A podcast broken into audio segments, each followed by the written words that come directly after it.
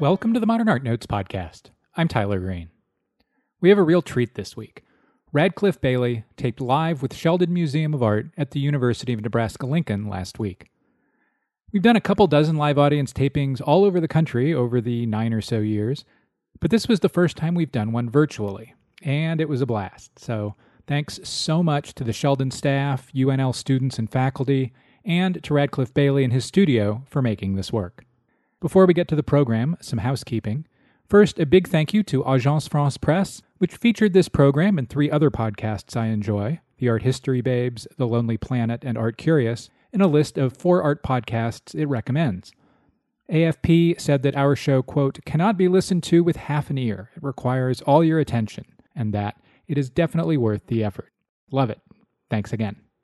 Next, please remember to rate and review the program, five stars please, wherever you download the podcast. Or, even better yet, tell a friend you enjoy us. Now, Radcliffe Bailey. Bailey is included in Person of Interest at the Sheldon. The exhibition explores portraiture from the late 19th century to the present in ways that test the definition of the genre. It was curated by Melissa Ewan and Wally Mason and will be on view through July 3rd, 2021. Bailey's paintings, sculptures, and installations explore themes such as history, migration, and the relationship between geography and ancestry. He's had solo exhibitions at institutions all over America, including at the Aldrich in Ridgefield, Connecticut, the Birmingham Museum of Art, the Blaffer Gallery at the University of Houston, the New Britain Museum of American Art in Connecticut, the Clark Atlanta University Art Galleries, Toledo, the High Museum of Art in Atlanta, and a whole lot more. Radcliffe Bailey, after the break.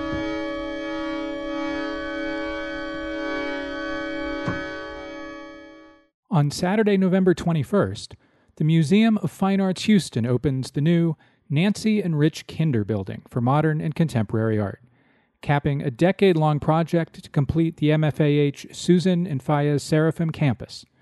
Visit mfah.org slash getmodern for details.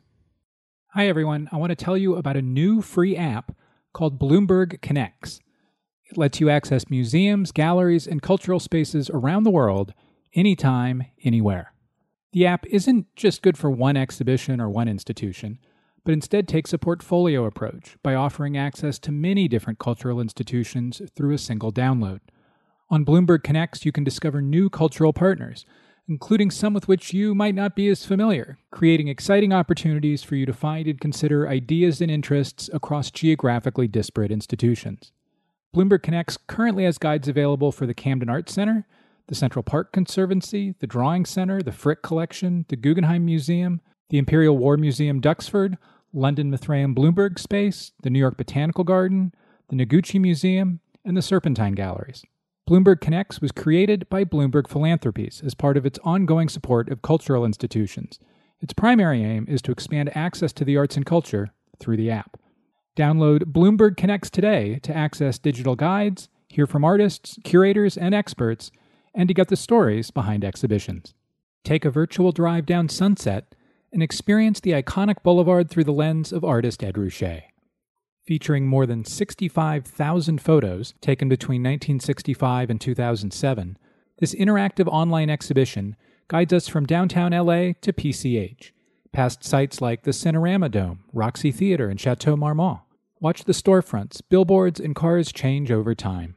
Search for a favorite neighborhood or landmark Learn more and start driving at 12sunsets.getty.edu.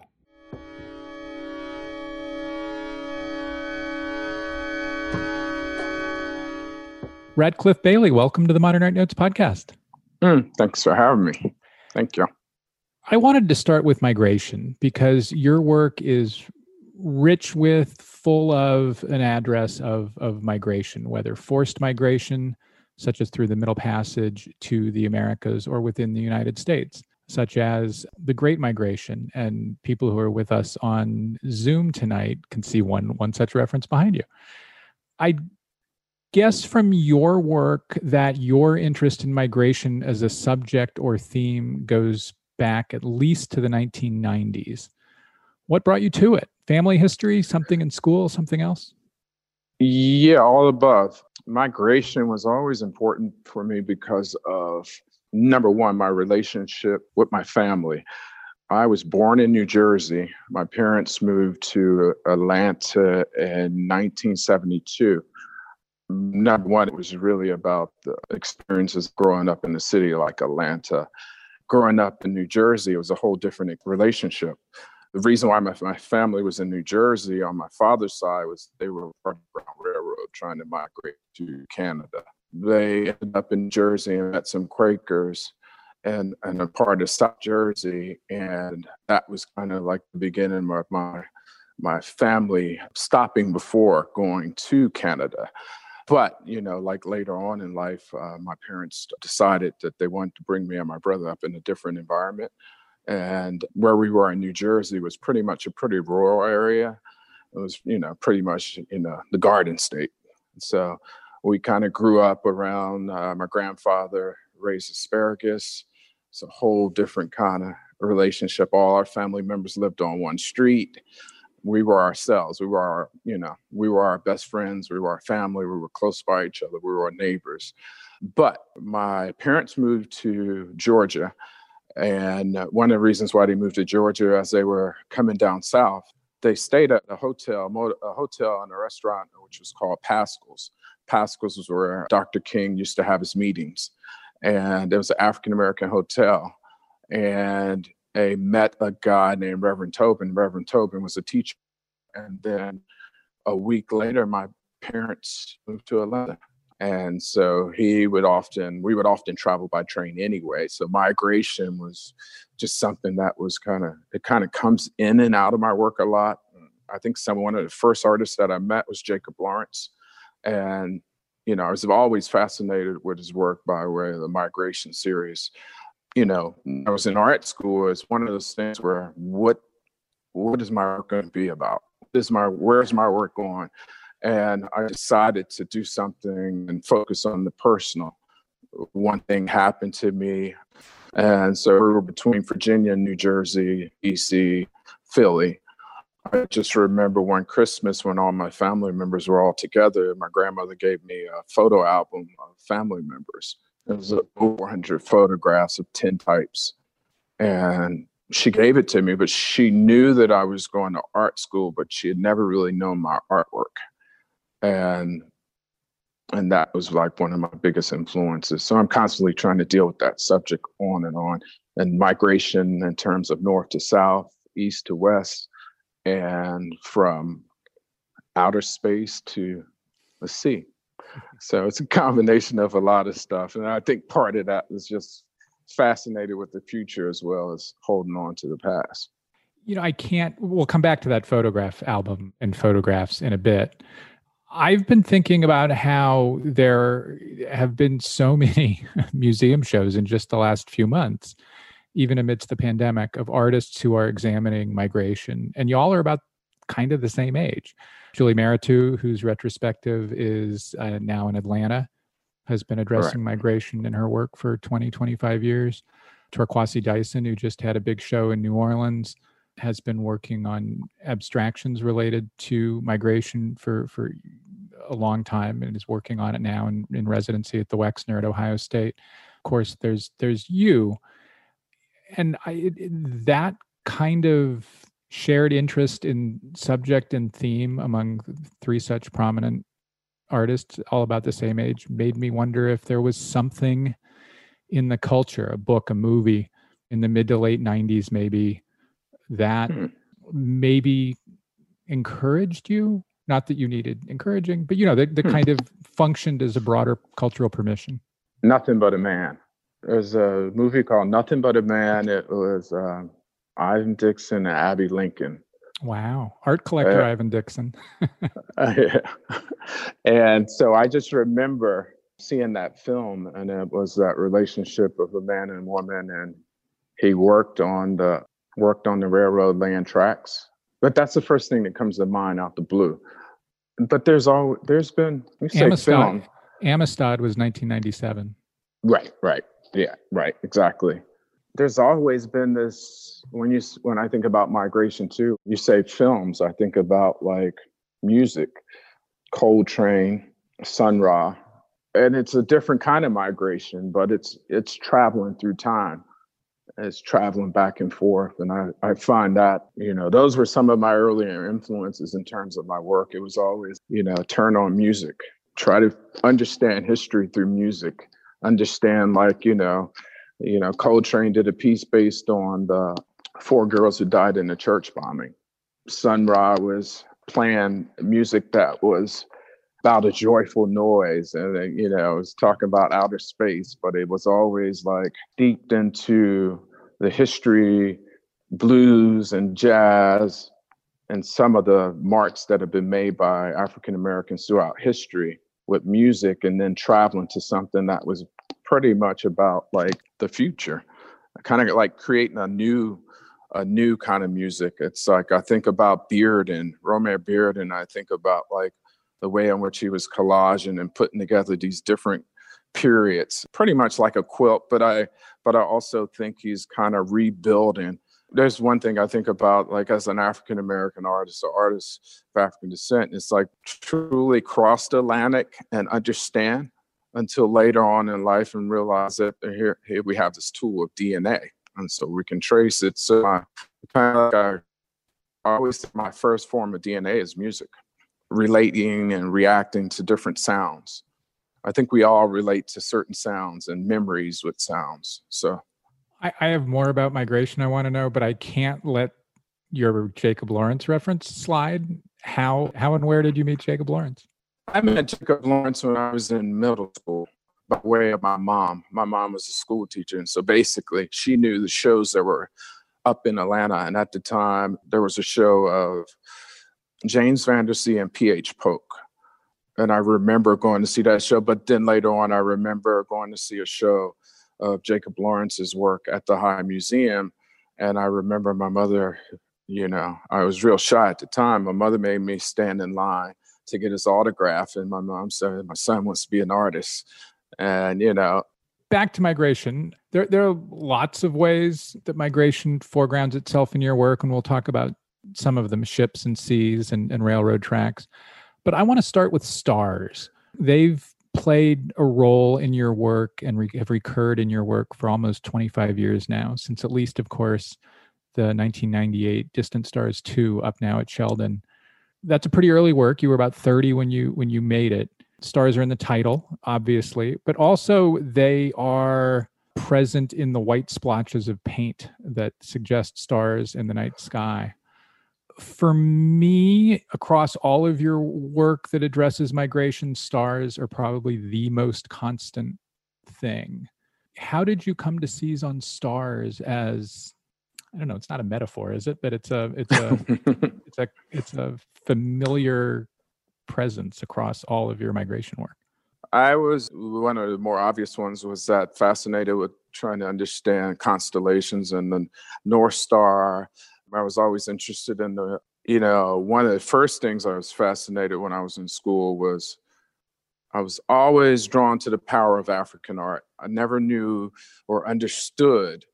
I knew that there were things that I read, but I also knew that there was much more to a lot of the objects. And and then at that time I was fascinated with the Dogon. And the Dogon often talk about, you know, talk about stars and and um, I was reading a book called The Pale Fox. I just remember just being fascinated with it and trying to draw a connection. And you know, as a kid, we're always looking up in the sky, and I just wanted to understand and understand are there other worlds outside of here? And um, staring at stars and constellations, and thinking about traveling, and you know, it's that whole thing with migration as well. And there's another thing that was connected with the stars for me in a strange way, I remember making this piece was that I was fascinated with people trying to foresee the future. And people trying to foresee the future by, like, for instance, predicting, let's say, nowadays people play the lottery and they're trying to predict numbers and foresee. And, and so in this work, also, it's kind of like a constellation of numbers. And some of the numbers are, you know, be it like numbers of uh, birthdays and family members, dates of deaths, when people uh, make transitions. So, so the stars themselves are really about those other worlds. and the numbers as well. Your use of stars has sent me off thinking into art history for a couple weeks, thinking about stars and paintings history. And you know, there aren't a ton. It's not as common. I think it's not as common a thing as one might think. There's one big exception, and that is the Star of Bethlehem in Christian hmm. religious mm. painting, and now it guides the three traveling men, the Magi, to the manger in which mm. Jesus was born. And there's very often a very prominent star in those those paintings. Did you have any interest in that usage in Christian painting? Somewhat.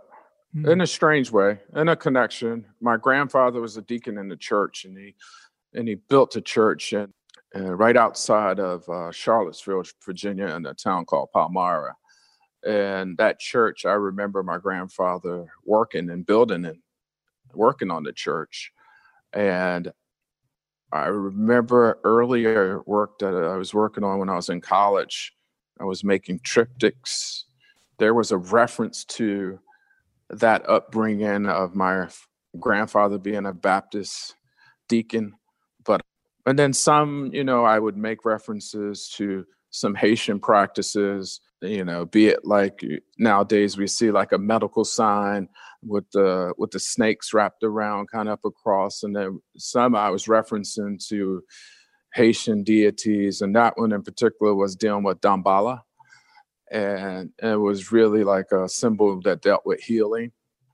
And so religion was a thing that i avoided I avoided in a strange way. I had some powerful experiences as a child I've seen some things. I remember going to that church where my um, grandfather was a deacon, and it was a very small congregation. It was maybe about maybe 20 people that you would see at a moment. And it was, I remember seeing someone sit there with a pen, and I remember seeing these kind of scribbles. And they weren't really words. I couldn't really pick up exactly what they were doing. And then I later on as reading about some things about artists from the South or artists, I mean, people from the South and different practices of like a somewhat of a spirit writing. And so for me, that also that just took me into a place where I was just like, instead of understanding religion, I really wanted to understand the practices of African Americans throughout the southern parts of the United States because I felt like they held on to certain practices but it was not necessarily something that was not documented in a, in a book. There are books that people have written about these different practices, but my dad in the 70s and seeing with his friends with his with their bikes.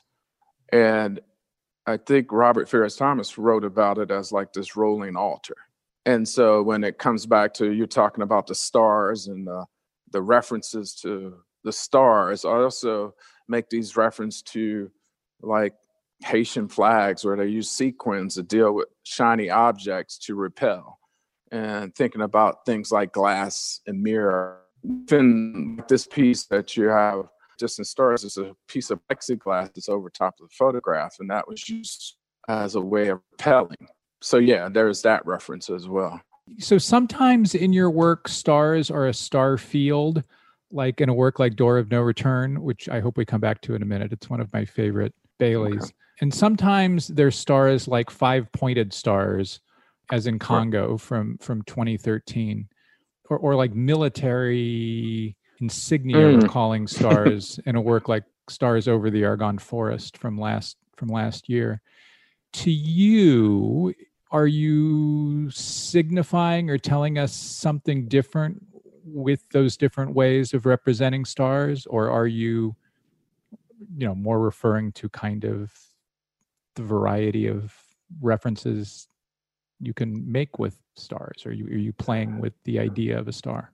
Another part of you know uh, my father's side of the family, they were some of them were Garveyites, and some of them are part of Marcus Garvey's movement. So Marcus Garvey always talked about the Black Star Line, and so that's that's a reference. That's something for me. Like when I think about it, Garvey's movement was important to to me to understand, but I also know that it wasn't as successful. But when I think about it, it's almost like a spiritual migration for me. And, you know, like, you know, I, I mentioned earlier, like nowadays we have a way in which we can do it a lot faster. We can take our DNA to understand and migrate somewhere else. But when I was using those actual five pointed stars, it was really a reference to Marcus Garvey and the Black Star hmm. Line. Mm. It kind of, you know, I go from from the North Star to a migration backwards with Garvey. Those are some references, and and I think when I look at the when I look at military figures and you know African Americans that have fought in you know like World War One, like that image that's up right now, and uh, use military blankets to make the piece. But the star, the stars kind of go back to almost like um, I treat the stars like how can I say like a it's like an, adornment, but it's also it's a reference back to like that Nkisi figure where you would find like nails and and objects that are going shooting oh. within an object. But there's also for me, it's kind of like dealing with that thought and that subject matter and there's the action about me putting the stars in a particular way. And painting to me was almost like I feel like I paint like a sculptor because it's there's a certain kind of energy that I have to work and I have to work in a certain scale. So I have to I make I like I make a lot of paintings that are kind of big. So and a lot of it has to do with like my arm reach and it has to do with my height. And it's almost like that act. It's like that performance that's for me and that's kind of like one of those kind of acts that it's like a private act that happens in the studio because you know like i said i'm not really like a religious person i'm a spiritual person but if i ever had to say that i, went to church church would be my studio. There's n- almost nothing more paintery that a painter can say than referring to you know his or her reach as as as being defining right the, the field. So you know even even even if you're not slapping oil around that, that's still such a painter thing. So if there's if there's going to be migration as we've been talking about migration there must be a means of of migration. And sure enough there is over and over again for decades now in your work you've given us ships a reference to transatlantic journeys and of course especially to the middle passage and you've given us railroad tracks. And I think, and please correct me if if you think I'm wrong. Increasingly, as your career has gone on, you've been willing to give us ships and tracks together in individual works, such as works like East, West, South, North, or Caravan from 2018. If I'm right about that, that you're that you've been willing to do that more as the years go on, why have you been willing to to pair those two two means of migration together? I'm trying to find new ways to talk about my family experience. I don't necessarily want to talk about my family experience and just all of a sudden stop talking about my family experience. Mm. There's a lot that we all have to about our own personal experiences with our family, communicating with a higher ancestor. You know, there's a sense of sometimes there's a sorrow, sometimes there's I'm celebrating I'm dealing with that painful experience, but I'm also dealing with the movement and being moving, moving, moving forward. And I pair them together just based on number one, um, you know, it's my father's father was a fisherman as well. And so I just mm-hmm. remember some of those like personal experiences. But it's also like, you know, there's the ships. They don't necessarily there's sometimes there's a reference to slave ships, but there's also there's references to other ships that are almost like spaceships to me, where I'm traveling somewhere else. I'm fascinated with create some type of I don't know what I want to call it science fiction, but you know I remember hearing something a while ago as surreal is real to Black people, and kind of taking that, thinking about those experiences and and creating vessels where we could travel and move and move in different places and they look like different forms. I remember you know as i do some research on like contemporary african art and how these objects well i'm, I'm speaking about traditional african art and how today how those practices transfer to different new contemporary objects and still carry the same amount of weight. I'm trying to do that in a in a way as well speaking of ships that are very much not slave ships, your 2006 work Tricky, which shows kind of a I'm not good at, at, nautical terms, but let's just call it a yacht with a sail. Right. if that's a thing. um, that's reflective and has a hat on it. I had not thought of this until about half an hour ago, but tonight is the first time I've ever seen you without a hat on. It's the earphones. oh, it's the earphones. so I, I, I, so for listeners, I sent Radcliffe earphones and kind of made him wear them. So I'm, I'm really messing him up. I, so I kind of can't help but wonder if the hat in Tricky is a little bit of a self-reference. Yeah, it's a self-portrait. I think that most artists are tricksters, and we dabble in between different worlds. I make references sometimes to European deities by way of West Africa and Nigeria. And the top hat kind of is that kind of reference to that kind of reference to Eshu, which is like a guardian of the crossroads.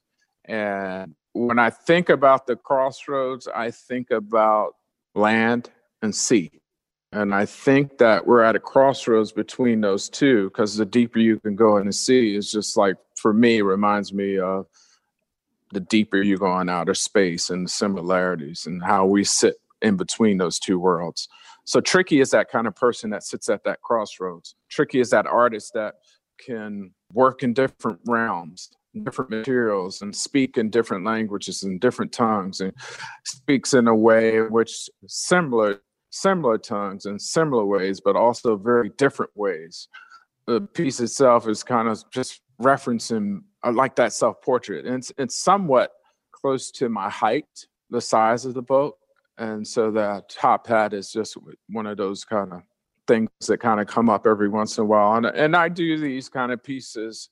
It's an ongoing body of work that I do that references like this trick, trickster and tricky. And some of them have top hats and some of them have like rocks and then some of the references to the rocks are references to like you know eshu which is like if you ever seen like uh, one who practices you'll see like this kind of rock with cowrie shells on it on it. And so sometimes there's references to that but it's it's loosely and there's it's i'm not trying to be very specific about it.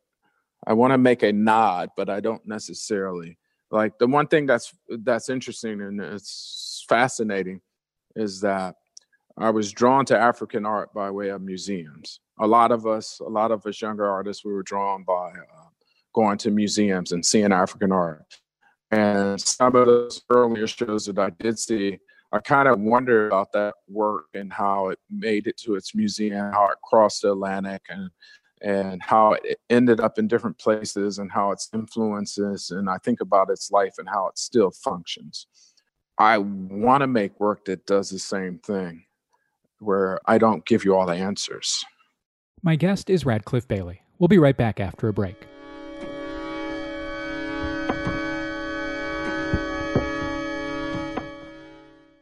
The Nasher Sculpture Center is ready to welcome you back. Kick off the fall season with a stroll through the Nasher Garden and visit today to see Barry X. Ball remaking sculpture, the first U.S. museum survey of works that combine 3D scanning technologies with traditional sculpture techniques. Whether online or in person, find new ways to enhance your visit, from time ticketing, weekly music performances, to expanded digital content on the Nasher app. Learn more at nashersculpturecenter.org. Exploring the trajectory of abstract art made during the 20th century, Small Abstractions at Sheldon Museum of Art highlights a great strength of the museum's holdings and explores moments when color, line, geometry, and gesture, not figural form, serve as the subject of painting. Often associated with large canvases and dynamic brushwork, abstract art in America, as seen in this installation, took on many forms, including instances where artists chose deliberately to work on a smaller scale. The exhibition includes work by synchromists Stanton Macdonald Wright and Morgan Russell, members of the American abstract artists such as Burgoyne Diller, Alice Trumbull Mason, Ad Reinhardt, and Joseph Albers, as well as Pearl Fine and Nicholas Carone, known for their participation in Abstract Expressionism's The Club. Small Abstractions highlights the rhythms and geometries that this group of artists employed to formulate their own interpretation of non figural or abstract art. For more information on Small Abstractions, visit sheldonartmuseum.org.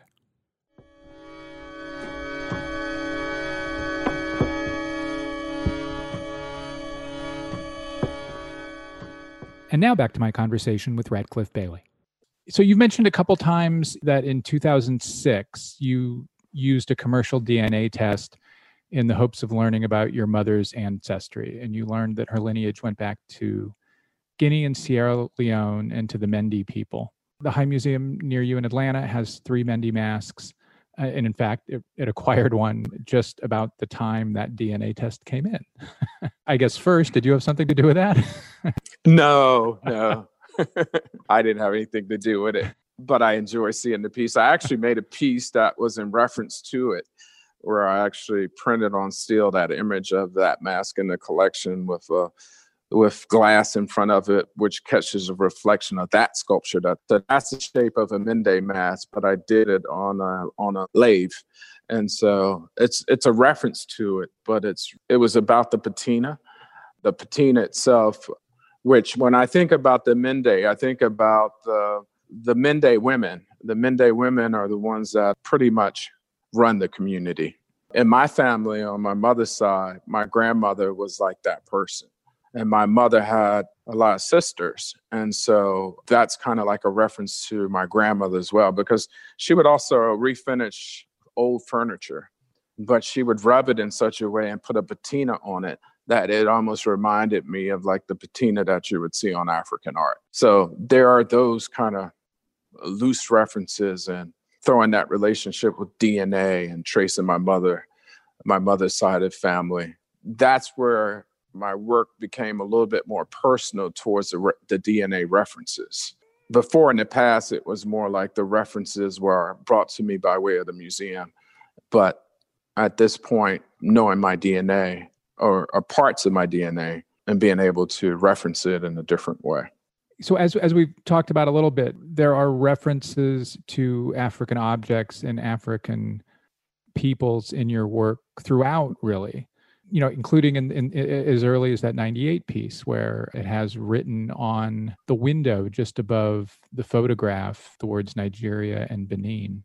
Do you think that what you learned from that DNA test changed how you approach African art or African cultural objects? No.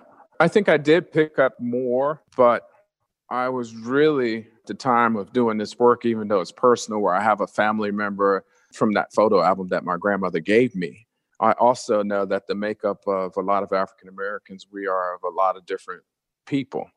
And so that was pretty much like a reference with this one as well as like I had logs from the slave trade and numbers of people that crossed the Atlantic.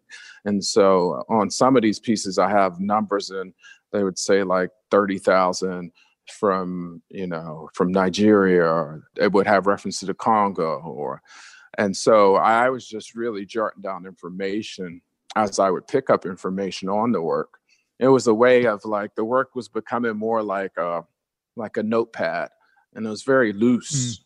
But at the same time, I'm, I'm I'm thinking about that, but I'm also like very fascinated with self-taught artists from the South. And then you know there was also like the influence of like a Jean-Michel Basquiat. It was you know there's a lot of like parts of me trying to connect a lot of dots and understand it's the painting is also when I think about DNA, two, the painting has uh, it's painted with Georgia clay. So on top of the piece, it's like Georgia clay, and that was just a reference to number one. There was a reference to my backyard. Number two was thinking about the Native Americans and blood and those lost in civil, you know, those fought in civil wars. So it's a combination of a lot of those different thoughts all together. It's not one specific thought, but it's several different thoughts. And I think, you know, with that work as, as well, as it was all about layers and layering one thought over top another thought over top another thought over top another thought. You know, I wish I could write because I would love to write a book.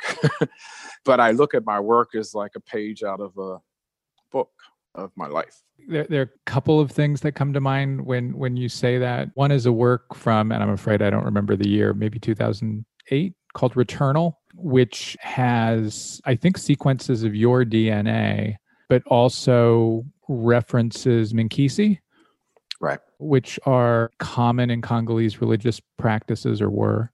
And and so when you talk about using the work as a kind of notepad for references that may may or may not refer to things that are in the work i guess that's probably one example of, of how you've done that. Exactly. Yeah.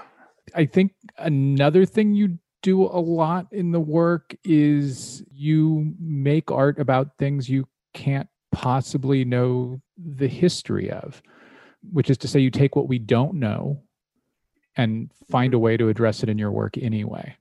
And so i i when when i work on on on writing history what i don't know generally drives me batty. And i you know there are things i wish i could know so that i could understand what the heck i'm trying to write. And appreciating of course that artists are trained differently than journalists or historians. Do you remember how and why it became okay for you to make art about what you couldn't possibly know to make art that mashes up some of the references like like the ones we were just talking about in Returnal? There there are parts of it I do know. Some of the parts of it I know is, you know, are part of like, you know, I'm just trying to draw those connections between like those artists that those self-taught artists that are in the South and and they're all around the country, but particularly like in the South, I think about the use of materials and I think about my choice of materials at, at moments like, wow, you know, I want to work in clay. Okay. But there may be a reference to my fascination with the great mosque in Mali. So it's more like I'm making those references, and those are some of my thoughts, but I'm not being very specific about it.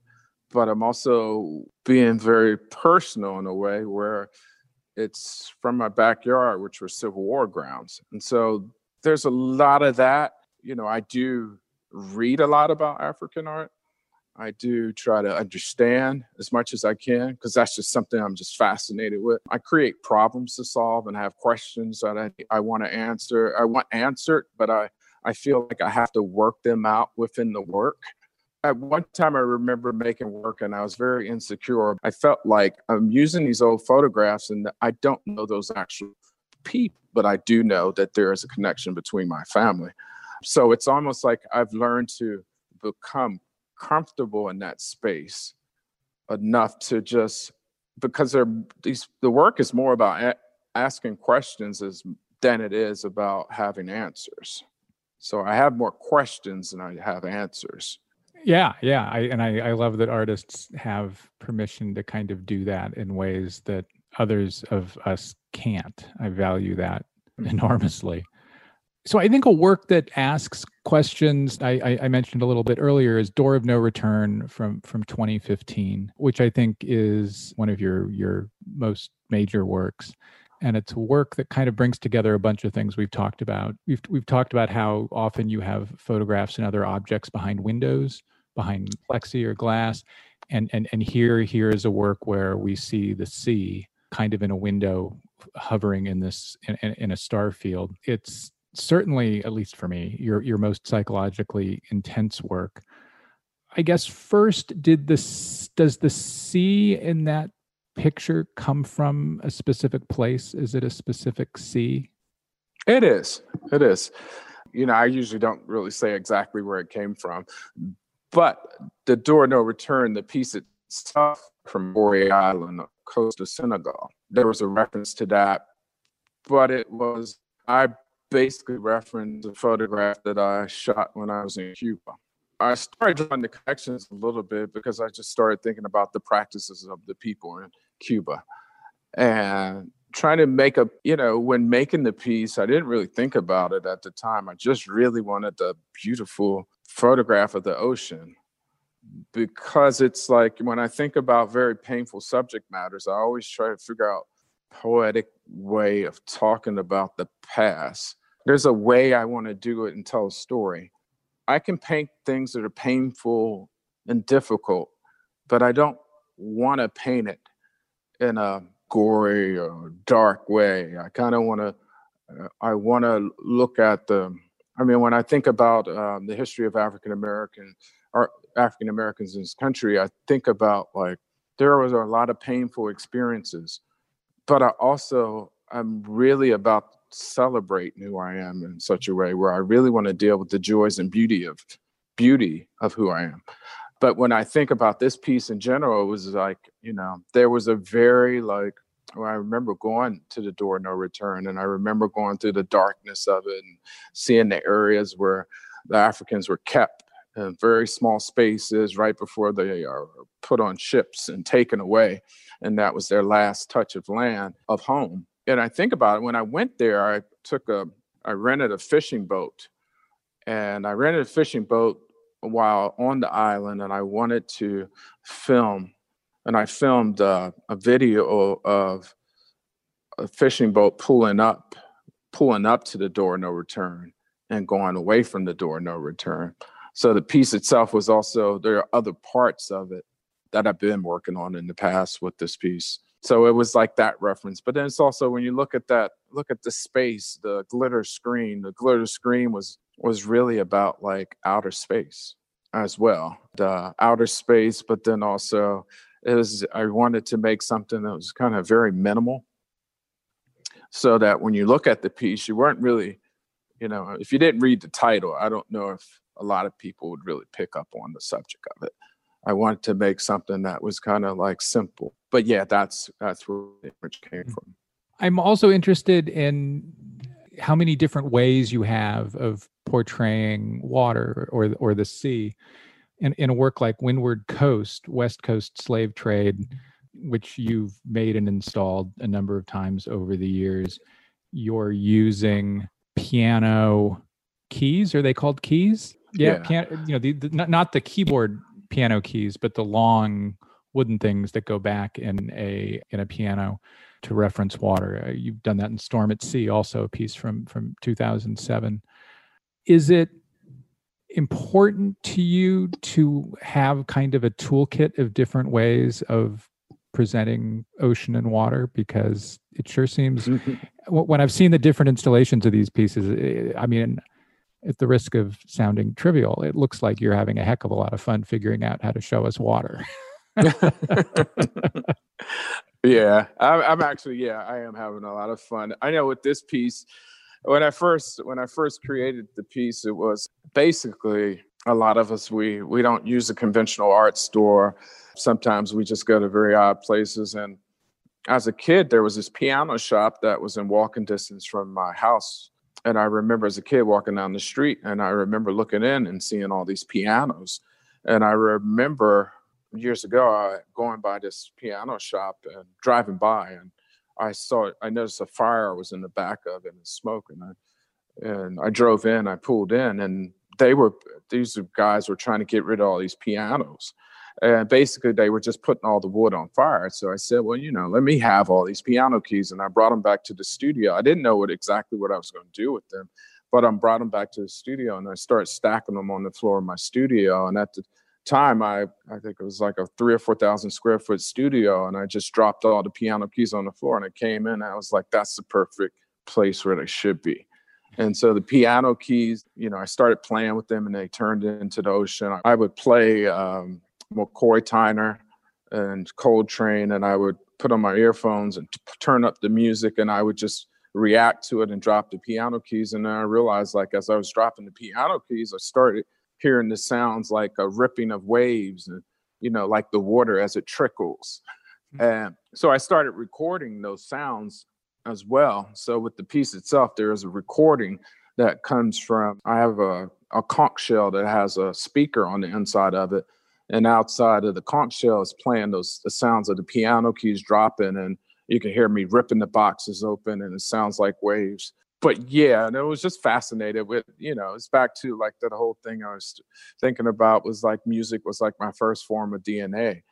Mm. And I was uh, thinking about those piano keys and I thinking about all the, you know, different people who played those piano keys and all the different sounds that came from those piano keys and thinking about them all kind of jumbled together, but then also thinking about the history of jazz music, African, I mean, you know, jazz and I was thinking about the way in which all these kind of sounds were kind of collaged together. And, you know, it's also like there's a lot of uh, ebony and ivory on the piano keys themselves as well. So it's all that kind of mixed up. And, you know, it goes back to that experience of my relationship with my father, my father's father, being on the ocean and feeling so small when you're on the ocean. And so it's a combination of that, these different places where the cities and the you could see like the debris from the buildings all kind of stacked and pushed from, by way of by way of the water. So that was always a reference by the way the ocean can do damage. We've talked a couple times about your use of photographs in, in, in works and where some of those photographs have come from. And one of the things I've noticed in your use of photographs in a work like Before Cicero from 2016 is that the person in the photograph is looking right out at us, directly at, at the viewer, and that the, the person in your artwork is then often surrounded by an abstraction, not always an abstraction like an abstract painting, but a group of or a set of symbols that point us toward an idea. So there's this very specific one to one viewer to person in the artwork relationship, and then this broader abstraction that that builds us to an idea. And I wonder what about combining those two things is something that works for you, something you like, because it happens a lot. right. it kind of goes back to the conversation about tricky. I felt like I was in between two different worlds. I know different groups of people around the world, they talk about this other world, this other place. I think about native people from different parts. Yeah, I was just think about the way in which they uh, talk about this other world and there's this other world that was not necessarily so tangible so when i when i look at it when i think about my use of paint and where i use paint i don't i don't necessarily would call it abstract or anything but mm-hmm. i just there's a reference to sometimes that person that i remember when i was in church with my grandfather and someone doing this kind of scribbling and writing and kind of taking notes of the moment of that second and reacting to it like a rhythm, like a dance. For me, it was like when I think about the use of it, I think about the here's this world that's of the tangible, and here's another world that, where things are tangible.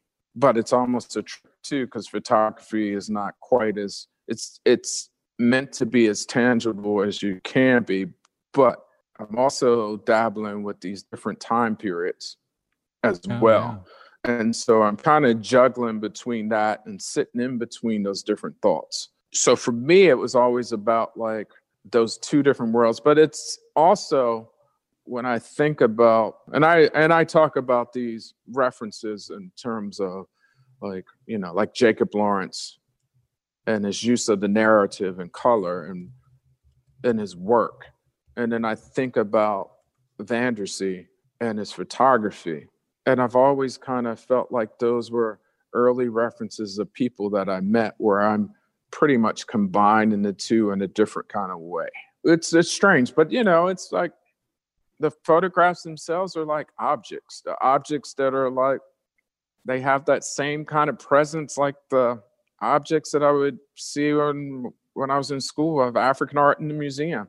It's that kind of like you you you stand but so close to it you want to become close to it but also, i i really like to use the photographs in a very large way where they're like the actual scale of a person but yeah that's that's kind of that's kind of where i'm at when i when i think about those the use of photography in the painting I like it. And one of the uh, weird things about Zoom is I feel like there's a gentleman standing behind your right shoulder who's been staring at me for the last hour. I want to I want to kick off kind of the, the, the Q and A portion here, and that is someone who noted something that I think is is very much in in the water at the moment. You live outside a major art center. You live in Atlanta, and I think that as the pandemic has happened in the last seven or eight or nine months, we've seen a lot of artists move out of major art centers. How do you think being in Atlanta has has worked for you or not worked for you? How how is not having proximity to a New York or LA or London or Berlin mattered or not mattered for you? Well, I'll say one thing. We do have the largest airport in the world. it's probably t- it's 10 minutes away from me. I think I made the choice I made a more a choice that was that was based on my parents. You know, they're at that age, and I've always been pretty close to them.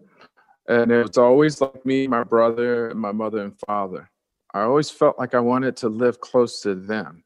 I was lucky when I was young, when I first finished undergrad, because at the time Atlanta was kind of like it was a city that had art galleries. But even when I was in college, I would jump on a plane and go visit my cousin that lives in New York, and I sleep on his couch, and I go to the galleries, and then you know three days later i'm jumping on a plane going home and going back to school and then uh, you know it was it was always like i felt comfortable you know?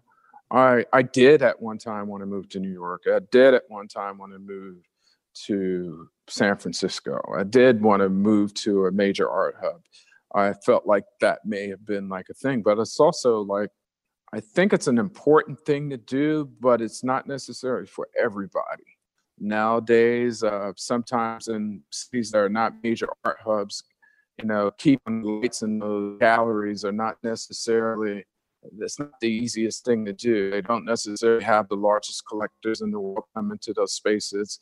It could be a mixed bag. I'm very supportive of the arts community that I um, that I uh, grew up in. It's been it was very important for me, but it's also it's I like my space. I see I see the South as pretty much when I think about I go as far as Texas and and as you know throughout the East Coast, and I really enjoy how close I am to some things and how far I am from other things too.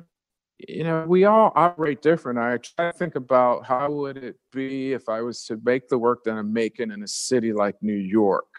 I think there would be a different edge to the work Mm. I think uh, my sensibilities are are different, and I think I, I've learned and I've grown to enjoy and love those sensibilities and enjoy that space. It was also it was it, you know it was puzzling at sometimes at moments too because there was those like itches like oh i really want to be here i really want to go here and i really want to see these shows i want to i want to be able to be around an arts community because I have a lot of artist friends that are all around the country, but I really wanted to be in that kind of space. But as it as time went and time grew, I started feeling a little bit more comfortable.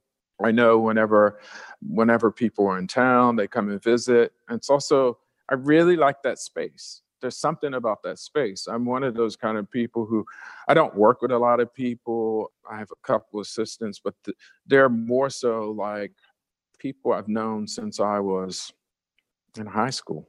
So I'm mm. kind of like I'm close to the community here. I, you know, I grew up in this community here where you know I knew I've known at least like four or five of the past mayors. You know, went to high school with the. I mean, I grew up and went to middle school with the, the current mayor. You know, it's like there was also this sense of like a community here, African American community that I grew up in, that was used to seeing black businesses and people that were politicians and saw a sense of black wealth from a different angle which was like a beautiful feeling i have memories of those things even though those were very strange times post assassination of dr king.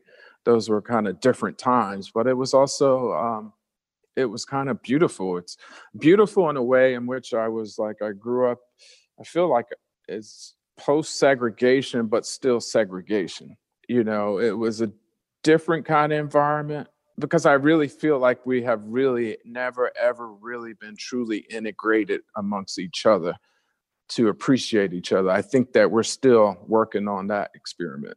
We're still trying to get it right. But Atlanta kind of gave me that space of family, even though I don't have a lot of family members here. It's just more so my mother, father, my brother. So that's a that's a good thing. It's complicated, it's difficult too. I don't necessarily have, you know, if a curator wants to come visit me, the curator has to come see me. The curator has to jump on a plane. Curator has to really find a way to get to me. so it's it's also it's you know it's hmm. it's good and good in a way too. So it, the art world doesn't take me and and squeeze me and mold me and it's more like I can have my own personal life, my family, my you know kids or you know what I mean. I, I, you know, in talking with artists over the last six or eight months, the things you just talked about are the things everybody's been bringing up, especially the part about wanting to feel part of a place rather than living in a rich person's playground like Manhattan. I've heard that a lot. Another question your use of materials, we talked about some of them, is, is really specific. How have you acquired things like the ships and the military cloth? And how important is the history of those objects themselves, like the blanket in the Argonne Forest piece? How important is the history of the physical object you're using to you? I get in trouble with that sometimes. I remember there was a piece that I grew up in at a house. And it was a mirror, and there was this mirror, and it had this hand, and the, inside the mirror. When we were kids, me and my brother, we remember right before we went to school, we walked down the hallway and we look in that mirror just to look and see if we're okay. Mirror ended up being in a piece, and my mother, she would always kind of get at me about that. But yeah, I try to figure out, and I, I live with a lot of objects. I feel like dealer sometimes, and those are like some of my favorite things to do or go through antique shops. And part of it is going through the past and, and you know, you're actually seeing all these old objects and reliving and under, trying to understand these histories, but you're also smelling them as well because they carry a certain smell or a certain age when you go into an antique shop. So I'm I'm very fascinated with like stuff like that. Radcliffe Bailey, thanks very much. Thank you. That's all for this week's show. The Modern Art Notes podcast is edited by Wilson Butterworth. Special thanks to Steve Roden, who created the sound for the program. The Modern Art Notes podcast is released under a Creative Commons license. Please visit Modern Art Notes for more information. Thanks for listening.